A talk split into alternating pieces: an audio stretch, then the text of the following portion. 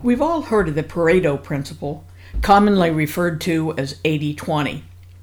It's where we know that about 80% of the results will emanate from about 20% of the causes. Some of us are aware that Milwaukee Tools has used this concept to drive its profitable growth for over a decade. But things are changing, and it's becoming more important that we understand what's really behind the Pareto Principle. Hi, I'm Becky Morgan. Welcome to this episode of my podcast series, Finish Strong. Now let's continue the conversation. The standard of living around the world is increasing. The number of millionaires is increasing. But a million dollars ain't what it used to be. We all know that wealth is becoming more and more concentrated in the hands of fewer and fewer people. If you look at the Fortune 500 the last few years, you'll notice Walmart consistently at the top.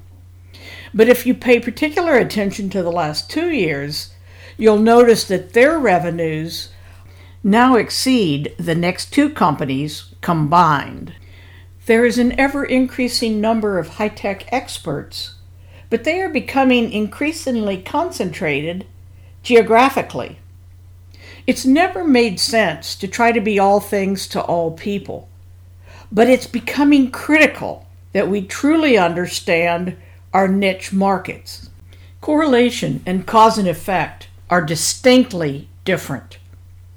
A laser focus on who your true customer is will define your future.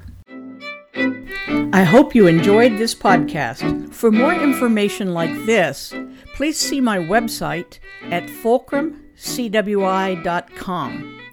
Whether you like podcasts, blog postings, newsletters, articles, videos, you'll find it there.